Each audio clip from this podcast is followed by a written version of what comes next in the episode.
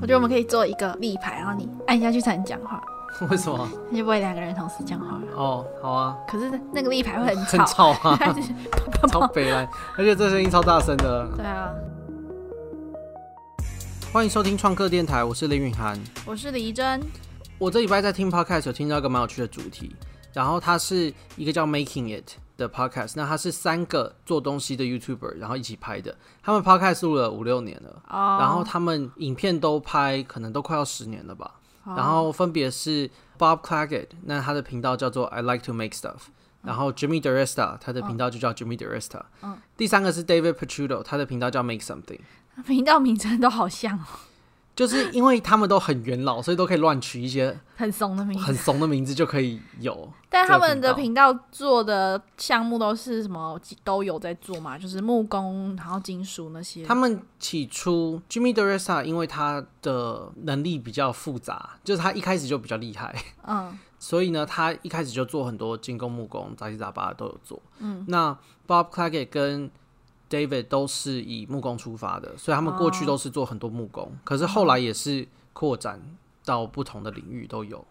哦，但还是木工为主，发展到其他的，就是历程上来说是这样啦。但他们也没有想要把自己定位成一个木工频道。嗯，David Picciuto 比较有一点，他的他的 workshop 蛮干净的，就是一个很木工的 workshop。哦，可是他最近因为他想去弄赛车，就那种。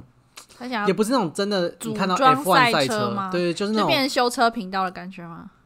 也不是哎、欸，他就是因为他们那种赛车有点像碰碰车的那种赛车，嗯，然后他们就是可以自己做那个车子，嗯、所以他就会有很多最近有很多跟铁工比较有关系的内容，嗯。好，那所以他们就是这个礼拜聊的主题是什么？OK，他们这礼拜就是也是收就是观众提的问题啦，那就是一个蛮怂的题目，可是我觉得他们讨论还不错，就是要怎么拍一个好的 DIY 的影片。嗯哼，就是 DIY 做东西的，对 DIY 手做的影片。然后我这边就归纳了五点吧，他们有讨论到的。那有一些是大家都有共识的，然后有一些是可能一个人这样想，一个人就是比较不认同这样。嗯，那第一个叫做 pacing and flow。所以其实就是一个影片的节奏。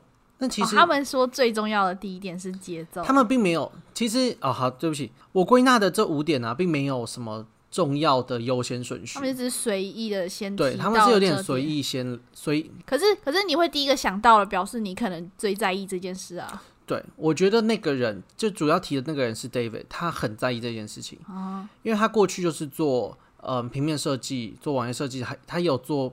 拍摄专门的拍摄哦，所以他就是比较讲故事的设计设计背景的人，他就很在意这个东西。他说他的影片他都会看十五遍以上，就在剪的时候就会确定说完全没有奇怪的空档。还好也没有，你觉得你有看到十五遍吗？其实因为你每剪到一个段落，你就会看几遍啊，每剪一个段落。他是那种从头到尾那种哎、欸，我猜我自己可能大概是五到十之间了。嗯、我觉得我不不可能超过十，也是多一些些而已。嗯，而且我觉得。我五到十就会疲乏了，我就会开始没法判断了。对啊，就是我觉得对我来说看十五遍好像没什么意义。嗯，因为你在剪的过程期，你去一直看，然后你看同样的东西，你就会没感觉。嗯，你就不会觉得说哪里剪的太快，或是哪里很奇怪。我觉得这一定要别人来给一点意见，对啊，才比较有感觉。我觉得自己看十五遍，你还不如多拉两三个人来帮你看。嗯，有可能。反正他们在讲的就是因为。DIY 手作这个跟很多其他的影片叙述方式不一样，嗯、就像是有脚本的，或是你对镜头讲话，嗯、在叙述一个观念、一个概念的，嗯、都不一样。就是这比较像是一个纪录片的做法嘛。对，所以你要自己去决定你哪一些哪一些的部分，对，哪一些的部分你要特别加强，或是要讲特别久，嗯，然后这画面要放多久，嗯，就是像我们永远都会碰到一个打磨的过程嘛，那个就是我们实际在做的时候要超级久。可是在影片不会放很久，嗯，所以我们就需要去决定这种很多关于节奏的东西，嗯，对。然后有些人就是爱加速，像我们也会，我们现在加多少？两百，两百趴，对。那有些人就是不爱加速，嗯，所以这些都跟与这个节奏有关系，嗯哼。然后其实因为他们三个人的影片风格，嗯，蛮不一样，都有一些差别，所以其实我觉得他们讲的 pacing and flow。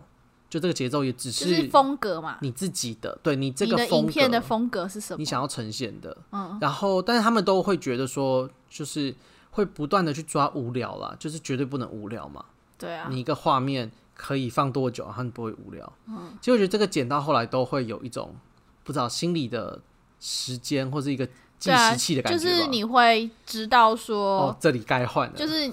像像我就会知道说，通常人家在剪片比较常见的就是三秒，它就会切下来进，嗯、这样最不容易觉得无聊。三秒好像是一个就是大家通用的标准。再短的话，好像就看不到，就闪过去了。嗯。然后，如果你的画面不是真的在描述一个很长的段落的事情的话，那其实就是三秒一个卡，好像就会让眼睛受到足够的刺激，嗯、会吸住眼球。对啊，所以其实三秒算是一个蛮普遍的了。嗯，对啊，所以这是他们第一个讨论关于节奏的部分，这个大家都认同啦，因为这个就是其实任何影片都是嘛，只是因为 DIY 做东西特别要去拿捏，我觉得，因为它的内容都是那样，所以就变说你的形式，形式就是你的剪片的风格跟节奏是你自己要去定调的，对啊。那如果是人家，他就是跟就是内容取胜嘛，就是你要选什么主题，嗯，你要讲什么，你要拍什么情境剧，嗯，对。对，所以就是。可是我们之前有写过脚本，对不对？我们有尝试过，对，或是分镜啦，不能不要说脚本，算是画分镜。对，你觉得分镜对于这个节奏有怎样的影响吗？会帮助你更好拿捏这节奏，或是其实你觉得这是不一样的东西？我觉得它没有绝对的有或是没有，它就只是一种方法，嗯，然后就只是看你想不想这么做。OK，我觉得那时候我们大概分镜试了，可能有个两三个月吧。嗯，我觉得对我比较有帮助，只是说我不会漏镜头。我以前蛮容易漏镜头的，拍东西。对对对。哦。但是很多东西，甚至我在剪片的时候也会再去回去改那个分镜。嗯。就是到时候节奏，我觉得还是跟剪起来的时候的感觉，嗯，有蛮大的影响。我觉得对我比较有帮助的是说，我有时候在做东西的过程中，我会很懒得去瞧镜头。嗯。然后，所以拍出来的影片的素材的角度都会比较单一，然后比较无聊这样子。可是，如果我有提前画分镜，然后我就会想说，你在操作这个动作的时候，什么角度比较好看？嗯。然后我在做的时候，我就会记得把镜头调到那个角度。嗯哼嗯哼。所以我觉得这样影片后来的成果是会比较好一点点。嗯，对啊，这个其实可以引导住他们第二个有讲到的。嗯，虽然。虽然这个不是他们很早提的，可是因为刚才有提到，所以我就先在这边讲，就是在关于 storytelling 这件事情，就是你的影片有没有呈现一个故事性啊？故事性。对。那其实我觉得蛮有趣，就是他们这里有拆成两个地方讲，一个故事性就有点像我们所认知的嘛，就是国外像是 Casey Neistat，或者是台湾就是泰克剧场，他对于叙述这件事情的方法、运镜跟手段特别的有趣规划。嗯哼，所以会让我们更有那种专业一个纪录片的感觉。你说只是画面是运镜那些的，对，跟以及说你这个影片有没有一个起承转合？嗯，就是、可是我觉得那些起承转合跟脚本也有直接的关系耶。对对对啊，所以所以我才从脚本这边拉来嘛。嗯、所以这是一个我们比较传统认为，如果你要有故事性，就要做到这件事情。那像这个之前亚当在他。自己的其他分享会有讲到，嗯，就是说他也蛮在意，因为他是从电视出身的，所以他也蛮在意他的影片有一个起承转合的感觉，嗯，就是开头要规划，然后中间要有一些挫折，嗯，然后最后要有一个大的呈现或是大的表演，嗯，来做最后的收尾。诶，所以 Casey Neistat 他也是每一支影片都会这么做嘛？因为他更新的很频繁，嗯，然后你每一支影片都要去规划这个会很累耶。我觉得他是他跟台客很像。就是说，他的 storytelling 在于他会把镜头放在一些，就是看起来很像在看纪录片或是电影。那至于他的故事有没有起承转合，我觉得他好像也都有做到。虽然没有很强烈，可是都有。嗯，因为你每一天都要拍，你就没法像台客都是一些比较议题性的剧情嘛。对啊。他有时候就是讲一些生活无聊的东西，或是他也常常有那种开箱评测。可是我觉得，即使是开箱，他也会去做一个铺陈。嗯，会去会去呈现说哦，我怎么用这个东西，然后呢，在做就是优点缺点的时候，也会讲的比较故事性一点，而不是那种。你有你有例子吗？因为什么叫评测比较有故事性？就是呢，他那时候我比较现在比较有印象的啦，嗯，就他那时候在开空拍机的时候，嗯，然后所以他一开始也不会说哦，我们要开这个空拍机，嗯，他就带你出去海边，嗯。他前面这个铺陈就是带你出去海边，然后就在那边开始测，然后做的时候，它其实就是旁白，然后去配它实际上飞的镜头。哦，说这里这个怎么流畅控制很好啊，然后他哪里撞到啊，然后就是他会透过他实际的操作体验，跟他为什么要用这个空拍机的角度再去做评测，嗯，就会对于你就比较不那么干啦，或是不那么生硬，你会更能够体会他为什么会有这些想法等等的。好吧，可能要看影片，嗯，因为我觉得你叙述就是去海边拍空拍机，这是一个很合理的拍法嘛。然后我也不会特别觉得怎样更有故事性，但可能要实际去看一下那支影片，嗯，可能吧。嗯，所以这是一部分，就是我们传统比较认知这个写脚本会帮助你对于怎么样叙述这件事情的部分。嗯，但是我觉得另外一个提到，而且是很简单的，他们说不要拍，他们叫做 surveillance，就是监视器画面。哦，所以就是你。镜头放的远远的，其实我们还蛮很多细节的东西都拍不到。监视器画面，他们讲的第一个 storytelling 就是说，你就要带观众看到你看到的画面，所以像是镜头就在你的脸旁边，嗯，或是有一些很近、很靠近加工细节的东西。可是，那他们镜头都怎么架？他们就是每一次都在那边瞧镜头，嗯，所以他们通常都是有别人长镜吧？因为 David Picciuto 跟那个 Bob Clagett 他们都已经一定的规。一定的规模，他们有请人来，然后他们都有摄影师在运镜。可是 Jimmy 的 Resta 他就是用监视器画面啊。对，可是其实你如果仔细去看，他换镜头也是蛮频繁的。哦，嗯，就是他车床，他也是车一车车一车，然后换个角度再车一车干嘛的？嗯，对啊对啊对啊。因为像我没有细心的去处理这一块的话，我还蛮容易拍出类似监视器画面的感觉。因为真的是麻烦了。对啊，因为你做东西。的话本身就是一件你要很专注，然后要顾及到很多事情的的一个活动了。然后你还要再分心去顾镜头，有时候蛮困难的。对啊，但是我觉得这个真的就是你去大量看了之后，你就会有，就是有没有去做这件事情，就会。有那种业余跟专业的区别，就即使是做同一个东西，嗯，如果他镜头真的就是浪浪的，然后很多细节没有拍到，嗯，我觉得浪不是问题，重点是有时候有没有细节没有拍到这件事情，嗯，就像推那个远距机啊，嗯，就有些人会用一些很炫炮的镜头，我都觉得那个有点嗯还好，嗯，因为啊远距机就那样了，所以放远远的拍我也是也觉得还好，嗯，重点是你在做一些特殊的步骤的时候。你能不能让观众清楚看到那个特殊的地方？对对对对对，对啊，我觉得这件事是比较重要的。好，所以这样讲完两个，接下来讲第三个，讲的是 personality，就是你人设。那人设其实我不知道，台湾好像太综艺感了吗？我不知道，就大家的人设会变得有点台湾 YouTuber 吗？对，会有一点不能说平面，就是很清楚了，就是说他就是嗨咖，或者他就是知识型网红，然后就会有那样的一个框框。可是人设不就是这样吗？嗯，有一点。可是我觉得他们讲的人设抽的比较可能专业吧，因为我们这个领域可能比较专业。哦。他们用的词叫做 unfair advantage，就是说你比别人多什么东西。所以呢，你是有嗯很多很多帮别人代工的经验，还是你是比别人是比谁？就是比其他的创作者哦，其他的手作 YouTuber，对，你的优势是什么？哦，所以有些人就是他就是读很多艺术背景的，嗯，然后有些人就是呢，他有不知道，他就是专门帮别人做家具，反正每个人的专长，每个人都有一个专长，然后去切这个地方了，哦，就比较容易有鉴别度。对，就是你的风格跟。你到底跟别人差异在哪的地方，可以强烈的推出来？那你觉得我们频道有这个风格或是人设吗？这件事情能肯定就是我们做的很不好。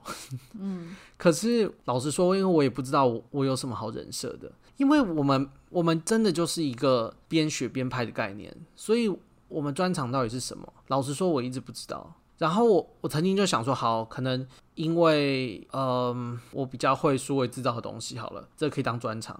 可是其实也没有啊，就是这有什么好？这老实说没什么好专长。就是可是可是这种事情本来就是你永远不会是最厉害的那一个啊。对，可是因为我就不觉得像我三 D 猎鹰跟黄小杰三 D 猎鹰跟胡子三 D 猎鹰有什么差，就是对所有人看起来都差不多啊。你说你们三个比起来都差不多，这样吗？对，就是你很难在影片呈现出来，我特别会数位制造这件事情很怪，我不会形容。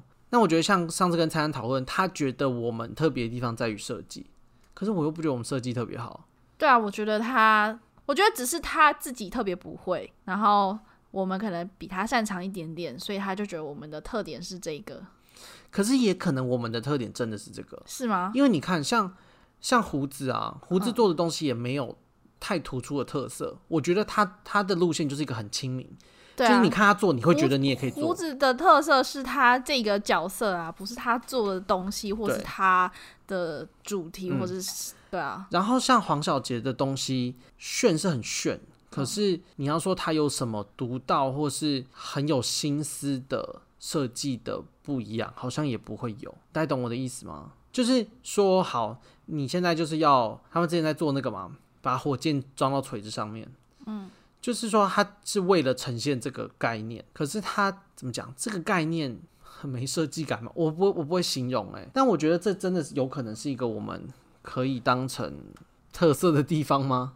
所以呢，你说他们没有，那你你觉得我们频道哪里有？对啊，我也我老实说，我也不知道。可是我不知道这个是就是我们太这叫什么？就是没有在吹捧自己，所以才这样觉得，还是真的没有这样？反正我我是觉得。我们这件事情做的很烂是肯定的，可是老实说，我也不知道怎么做的更好。但这件事情其实蛮重要的吧？嗯，你就是要找出一个方法改善呢。对啊，但是 I I I don't know what。然后我也不觉得，我不知道，我觉得最终就是风格。我觉得真的要透过风格比较好吧，就是因为我也不觉得很多，尤其是国外的手作 YouTuber，他们个人的风格很强烈，可是他们做的东西的风格很强烈。我觉得这样也可以吧。你说做东西的风格还是影片的风格？都是，嗯，就影片呈现跟他们做东西的一致性，嗯，比较高，嗯。这这题我超级没答案。然后他们其实也没有讨论说他们怎么样帮自己设定人设的，像是之前那个谁志奇就有讲嘛，嗯，对啊。但是他们，可是他们的人设跟做东西类型的人设又不一样啊。但是如果因为像胡子的人设就比较接近志奇的那种人设，就是真的是你这个人，嗯、你这个人的的个性的人物设定。然后，但是做东西的话，可能是风格会比较多。就你这个人不一定那么重要，但你做的东西跟你影片的风格可以在比较前面。嗯，可能吧，就是因为我们推往前的不是。我这个人的讲话方式或什么、啊？但你这个人如果有一些风格，当然是很好，很加分。嗯、但就是这个东西不是一个不可或缺的元素。对，所以我们可能要烦恼的反而不是所谓的人设，而是频道设定或是作品设定的这个概念。对啊，对啊。就如果你觉得人设不是你的强项的话，那你可以考虑去加强别的。嗯，好，这样讲完了 pacing，讲完了 storytelling，讲完了 personality。然后接着我们来讲 transformation，它是说变化，嗯、就是呢，你影片有一个一开始的东西跟最后东西的变化。我觉得这个是做东西或是 DIY 所做独有的事情嘛。对啊，就是 before after。对，然后我觉得这个最明显就是车床，为什么国外这么多？很就是在做车床的频道，就是因为它这个 transformation，它这个变化很明显。嗯。对，然后也就是同理，也是他们有讲到为什么很多那种修复的，嗯，不管是修复画、修复东西的影片也是很红，因为你有一个之前坏掉的样子跟现在可以用的样子。可是那些有特别的，比其他的手作都还要红吗？修复的东西有，修复东西真的很夸张。嗯。就是真的会做，可是修复的影片就是那种那种，我刚开始看到也会觉得很酷，嗯、然后我可能就会连续看个大概十支左右，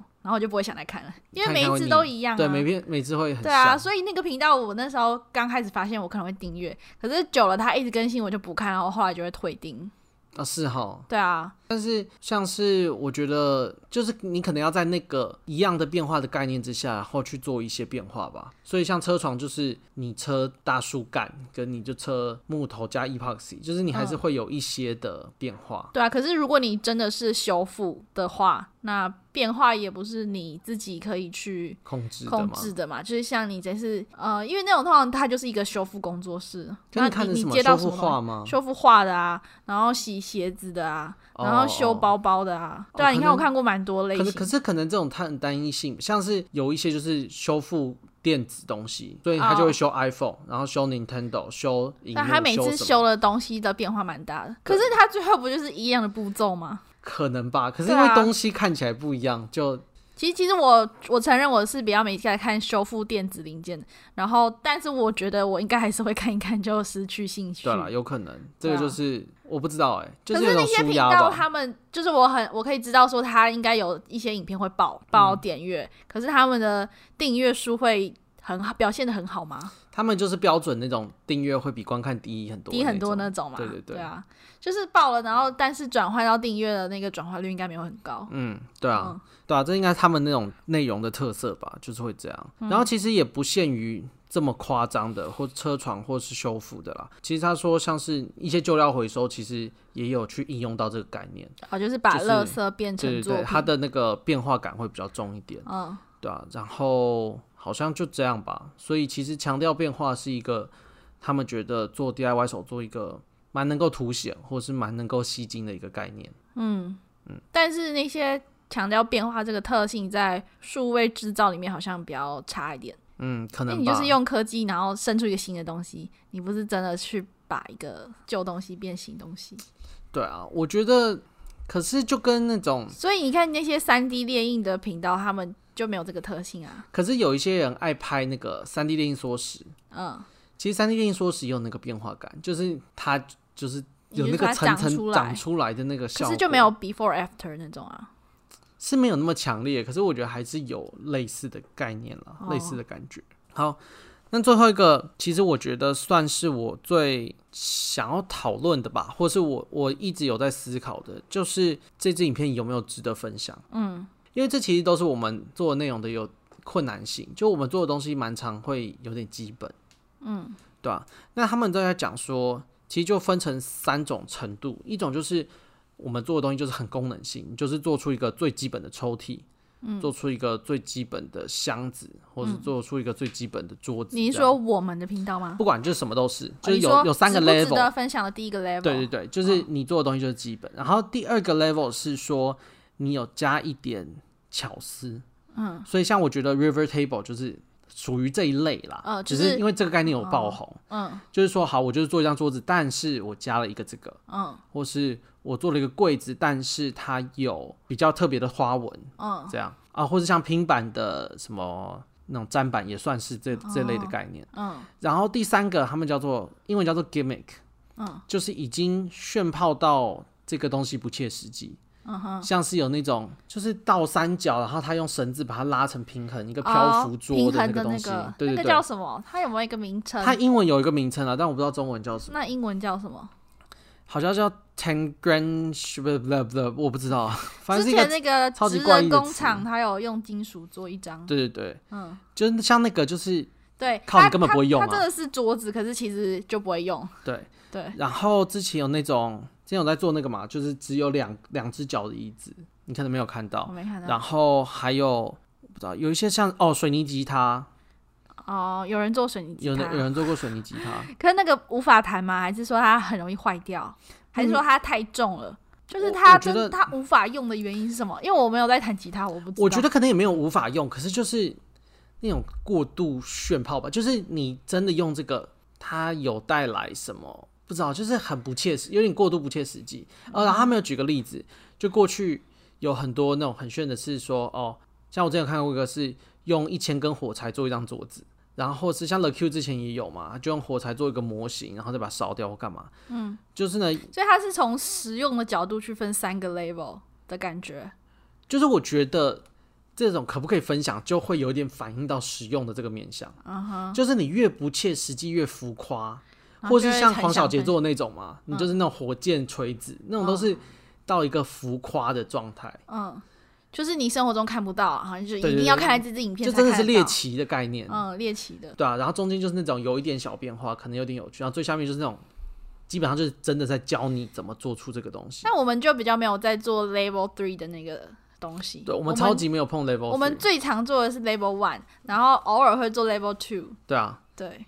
然后这件事情，他们就有蛮大的算是争执吧。嗯，就是呢，他们有人觉得 Level Three 那个东西，嗯，是没办法长久的。嗯、就是呢，因为你只要你的观众是为了这个进来，你下次影片就要更更浮夸、更夸张，嗯，你才能继续留下他们。那他有举例有没有有什么频道是这个路线的吗？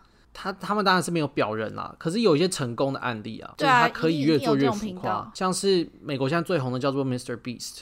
他不是做东西的，嗯、但是他也是、哦。我知道很多这种啊，做一些很夸张的事情的频道、啊。对对对。然后美国最做夸张的东西最有名的叫做 Colin Firth 吧？台湾有这种吗？我觉得就是小杰了，黄小杰就是这种。不是，就是这种做很夸张的事情，做惊世骇俗的事情的频道。以前八七八就是这种啊。哦，有一点呢。嗯，他现在没拍了。对啊，然后我觉得黄小杰也是这种。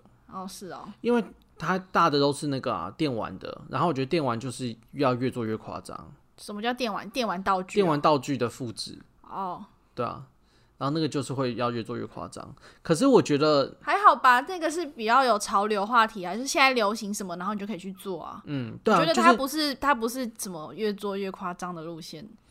我觉得它是搭实事的路线，可能吧。对啊，可是你就是没法回去做一些什么手枪啊，什么你就是要做那种特别炫的武器啊。可是如果现在有一个超爆流行的电玩，然后它有一把手枪造型的特殊，但它没有太太怎样的厉害的功能，可是它现在在潮流上，它应该还是会做吧。但是我觉得这点越不会好，真的。哦。嗯，好吧。对啊，然后。所以我觉得这个值不值得分享这件事情，是一个我们非常值得下功夫的啊。我们到底可不可以做出 Level 三的 Level three 的东西？其实 Level three 的东西，我觉得我之所以不会很常想要做那类的东西，是跟本身的个性有关系。嗯，因为我就是不爱那些太浮夸、不实际的东西。我喜欢实际的东西。对，但是我但是其实我觉得那些东西没有真的对我们来说没有做不到，就只是我们要不要做。嗯。但我就会觉得说啊，那个做完就是做出一个垃圾，所以我就不会想要做这件事情。嗯，是啊，这件事我算是同意。对啊，那但是我觉得我还是非常偶尔会有点想说，为了频道成长，是不是应该想一些其实蛮值得试试看的啊，因为我们就是没有做过，没做过事情就值得试试看。但是我觉得对我来说更重要就是说，我们有必要把所有 level one 都抬到 level two。哦，了解。但是我觉得这个真的是有时候是能力跟时间的问题啦。可是我觉得就是要有这个心意。哦、我觉得我们现在只能追求这个心意。可是可是就我本我本身的个性，我就是最喜欢 level one 的东西。对啊，可是因为 level one 就是拍影片就不会拍影片就没办法，对啊。所以这是必定是要做一些。所以为了拍影片，你必须做这个升级。对啊，嗯。好，他们大概整个讨论就这这五点啦。然后你有觉得你有什么自己有想过跟影片？就是如果你要分享这件事情，你会提出什么东西吗？你说怎么拍？怎么拍出一个好的影片？我觉得他们讲的太一般了。不是不是不是，就是这个问题，你可以有一些更基本基本的回答，就像是百灵果教大家怎么录 Podcast，你有一些更基本的面向可以回答。然后他们回答的都是第二层，因为最基本就是你要用什么相机啊，然后你要买什么器材啊。哦，可是好，他们有讲到这个，可是因为对他们来说，就是这都不重要啊。哦，对啊。他们他们有讲一个开玩笑，就是因为 Jimmy DeResta 他拍片实在是太随便了，嗯，所以他常常没对到焦。我们以前也是，嗯、对啊，所以就是我们以前颜色超丑都没去调。你最基本就是要对到焦，哦、他们有开玩笑，所以你最基本要对到焦。但对他们来说，他们有讨论工具，因为大家都很爱讨论工具嘛。对啊。但他们讲的工具，我也同意，就是工具都是帮你更好的去拍，更方便或是更好表达。嗯，对啊。所以像是说。像我们有微距镜，我觉得也是这个功能，就是你更好拍到一些细节的变化，或者是说他们会买一些相机稳定器，嗯，其实都是说这样他们在拍摄的时候就能做出一些画面的变化，可以减低他们在运镜或者剪辑时候的需求，嗯，所以其实他们的注重都在这个，而不是真的说哦四 K 就比较好，因为什么，或是 Sony 就比 Canon 好，嗯之类的这种东西。可是。反正因为这个问题，它就是有很多不同等级的回答。嗯，然后我觉得他们回答都是比较进阶的回答。有可能。然后就是，如果对于一个完全还没开始的人来说，他根本还不会触及到他们答案的那些东西。嗯、对啊。或是会不其实我觉得你刚就是，我觉得你刚刚整理出来的那五点，对我们自己本身来说帮助很大。嗯。因为我们已经有一个基础了，然后我们要往上跳的话，就是要符合他们说的那几点。对啊，就是你有一点经验吧，然后。看这些才会比较有感觉。嗯，哎、欸，可是回来讲这个，会不会有可能你想象的最低那一层，嗯，就是阿迪他们那种对一般性的教学会讲到的。嗯，算是。可是，可是你你看阿迪讲的有些东西，对我们来说也没什么帮助啊。就是一般性的这种东西，还是有针对手作频道的一些，就是针对性的调整。可是阿迪就不会回答到。也是啦，对啊。那你觉得我们下次要讲这个题目吗？你觉得我们讲得出来这个一般性是什么吗？你是说就是我们觉得哪一台相机最最适合这样子吗？因为阿弟讲的是最之类吧之类的吧，然后针对手作可以给大家留言。如果有人 如果有人留言，我们就可以考虑录一集。如果完全没有人留言，就看我们的心情。OK，好，对啊，我觉得这是个不错的收尾。对啊，那如果真的有想要听那个 Level One 的内容的话，可以到 Apple Podcast 那边帮我们评分留言。然后如果那边留言。有够多的话，我们就来努力生出这个。不用够多，只要有一个人。只要有一个人，好，小帮手说了算。对。所以只要有一个人，我们就来生出这个 Level One 的内容。对。OK，那如果想看我们更多内容的话，可以到 YouTube 搜寻不务正业。那这礼拜就这样啦，拜拜。拜拜。